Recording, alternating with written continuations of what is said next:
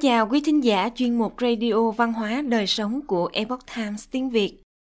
Hôm nay, chúng tôi hân hạnh gửi đến quý thính giả bài viết của tiến sĩ bác sĩ Peter Weiss. Cao huyết áp, kẻ giết người thầm lặng, do thiên thiên chuyển ngữ. Cao huyết áp có thể dễ điều trị nhưng khó nhận thấy, trừ khi bạn phát hiện ra nó. Tôi nhớ tôi đã nhận được một cuộc gọi thật kỳ lạ và tôi sẽ không bao giờ quên nó Lúc đó tôi đang gặp bệnh nhân và bị y tá của tôi cắt ngang. Phòng cấp cứu muốn nói chuyện với bác sĩ, là một ca cấp cứu. Tôi ra khỏi phòng bệnh và nghe điện thoại. Tôi nghe thấy giọng bác sĩ trực cấp cứu mà tôi biết. Bắt đầu lẩm bẩm về tiến sĩ Densler và mã hóa. Tôi đã rất bối rối và nói rằng tiến sĩ Densler nghỉ làm hôm nay, vậy tôi có thể giúp gì? Anh lắp bắp, còn tôi thẫn thờ và phải ngồi bệt xuống. Anh ấy nói với tôi rằng Người bạn của tôi là tiến sĩ Densler, là người đang viết mã, ngưng tim vì một cơn nhồi máu cơ tim diện rộng. Tiến sĩ Cree Densler, 49 tuổi, đã qua đời ngày hôm đó.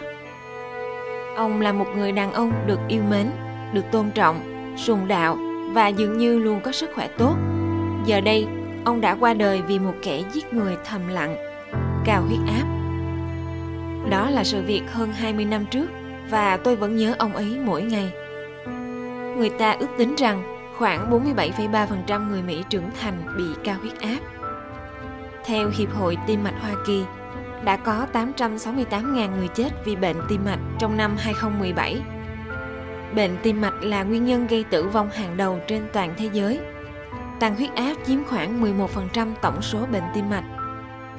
Huyết áp cao có thể gây hại cho cơ thể bạn trong nhiều năm trước khi biểu hiện ra triệu chứng bất thường mà bạn có thể nhận thấy. Trong nhiều trường hợp, căn bệnh này khiến bạn kinh ngạc như trường hợp của người bạn tôi. Có nhiều yếu tố nguy cơ dẫn đến huyết áp cao, chẳng hạn như tuổi tác, béo phì hoặc thừa cân. Mặc dù lối sống ít vận động khiến bạn có nhiều nguy cơ mắc bệnh, nhưng đôi khi nó đồng thời tồn tại cùng với tình trạng thừa cân. Tiền sử gia đình là một yếu tố nguy cơ cao. Nếu bố hoặc mẹ của bạn bị huyết áp cao, bạn cũng có thể nguy cơ mắc bệnh.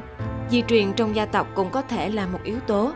Một bài báo trong hội nghị chuyên đề được công bố trên tạp chí Khoa học Y khoa Hoa Kỳ cho thấy người Mỹ gốc Phi thường có huyết áp cao hơn, có liên quan đến tỷ lệ đột quỵ, bệnh thận và suy tim cao hơn. Tiến sĩ Densler tình cờ là người da đen. Cô KM, một người mẹ của hai cô con gái tuổi teen và là bệnh nhân mới, được bạn bè của cô ấy giới thiệu cho tôi – cô ấy bị chứng đau nửa đầu và cô nghĩ chứng đau nửa đầu là do kinh nguyệt gây ra. Cô ấy 45 tuổi, thừa cân và đang phàn nàn về những cơn đau đầu ngày càng trầm trọng trong vài tháng qua. Cô ấy chỉ uống một số thực phẩm bổ sung không kê đơn. Chỉ số huyết áp ban đầu của cô được đo khi cô đến là 185 trên 110 mm thủy ngân. Cô ấy cố gắng nói với tôi rằng huyết áp của cô cao vì cô đã chờ đợi hơn một giờ để được gặp tôi và cô rất lo lắng khi đi khám. Tôi hỏi lần cuối cùng cô ấy gặp bác sĩ là khi nào?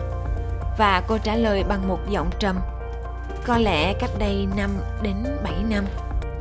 Tôi đo lại huyết áp cô ấy và kết quả là 195 trên 125 mm thủy ngân. Điều này đã nằm ngoài sự mong đợi của tôi. Chỉ số huyết áp bình thường là khoảng 120 trên 80 mm thủy ngân.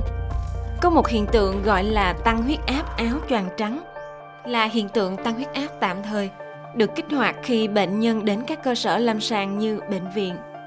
Nhưng đây không phải là điều đó. Lúc này cô khi em có vẻ không thích tôi.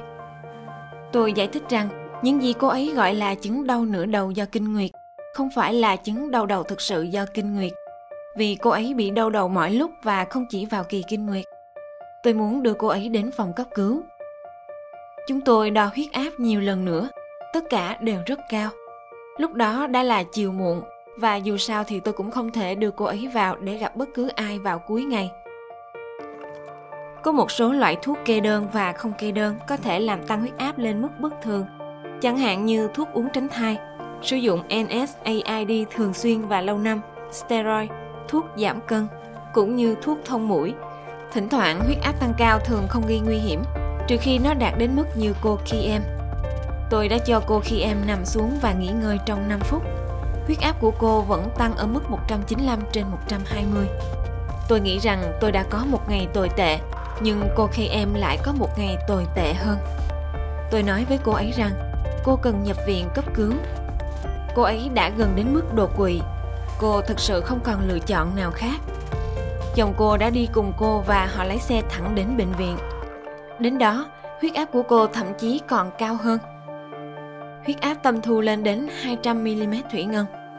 Điện tâm đồ của cô tại bệnh viện cho thấy những thay đổi phù hợp với tình trạng thiếu máu cơ tim. Cô ấy đang lên cơn đau tim. Không phải tất cả các trường hợp tăng huyết áp đều giống như bác sĩ Densler hay cô KM. Hầu hết đều tinh tế hơn nhiều. Nhiều lần tôi thông báo cho bệnh nhân rằng huyết áp của họ đã tăng nhẹ. Tôi bảo họ mua một máy đo huyết áp dễ sử dụng từ cửa hàng thuốc gần nhà. Tôi yêu cầu họ ghi lại kết quả đo huyết áp của họ hai lần một ngày trong hai tuần Tôi khuyến cáo họ không nên đo huyết áp khi xem tin tức, nói chuyện chính trị hoặc tranh cãi với vợ hoặc chồng của họ. Cô KM cuối cùng lại may mắn. Cơn đau tim được chẩn đoán ở mức độ nhẹ và cô bắt đầu sử dụng điều trị huyết áp và thuốc có tác dụng rất nhanh. Cơn đau đầu của cô đã được giải quyết. Cô ấy thật may mắn vì đã nhận được cảnh báo kịp thời và vẫn chưa hề muộn để cải thiện sức khỏe của mình. Huyết áp cao thực sự là một kẻ giết người thầm lặng. Thật dễ dàng để kiểm tra huyết áp và cũng dễ dàng để điều chỉnh lại huyết áp đối với hầu hết mọi người. Đừng ngại đi kiểm tra sức khỏe và quan trọng nhất là đừng ngại lắng nghe những gì bạn đang được chỉ dẫn. Giải pháp tốt nhất là tìm kiếm sự cân bằng ngay trong cuộc sống với việc tập thể dục, ăn uống điều độ và không ngại làm những gì bạn phải làm để có sức khỏe tốt hơn tôi biết nói dễ hơn làm vài tháng sau chuyến thăm của cô km cô ấy gửi cho tôi một tấm áp phích phim hoạt hình của Messing. Trong đó có cảnh Maxine đang ngồi trên bàn khám và nói Bác sĩ lo lắng về bệnh cao huyết áp của tôi. Tôi đã nói với bác sĩ lần sau đừng để tôi ngồi trong phòng chờ 2 tiếng đồng hồ. Thật không công bằng, cô chỉ đợi tôi một giờ. Quý thính giả thân mến, chuyên mục Radio Văn hóa Đời Sống của Epoch Times tiếng Việt đến đây là hết. Để đọc các bài viết khác của chúng tôi, quý vị có thể truy cập vào trang web e itviet.com.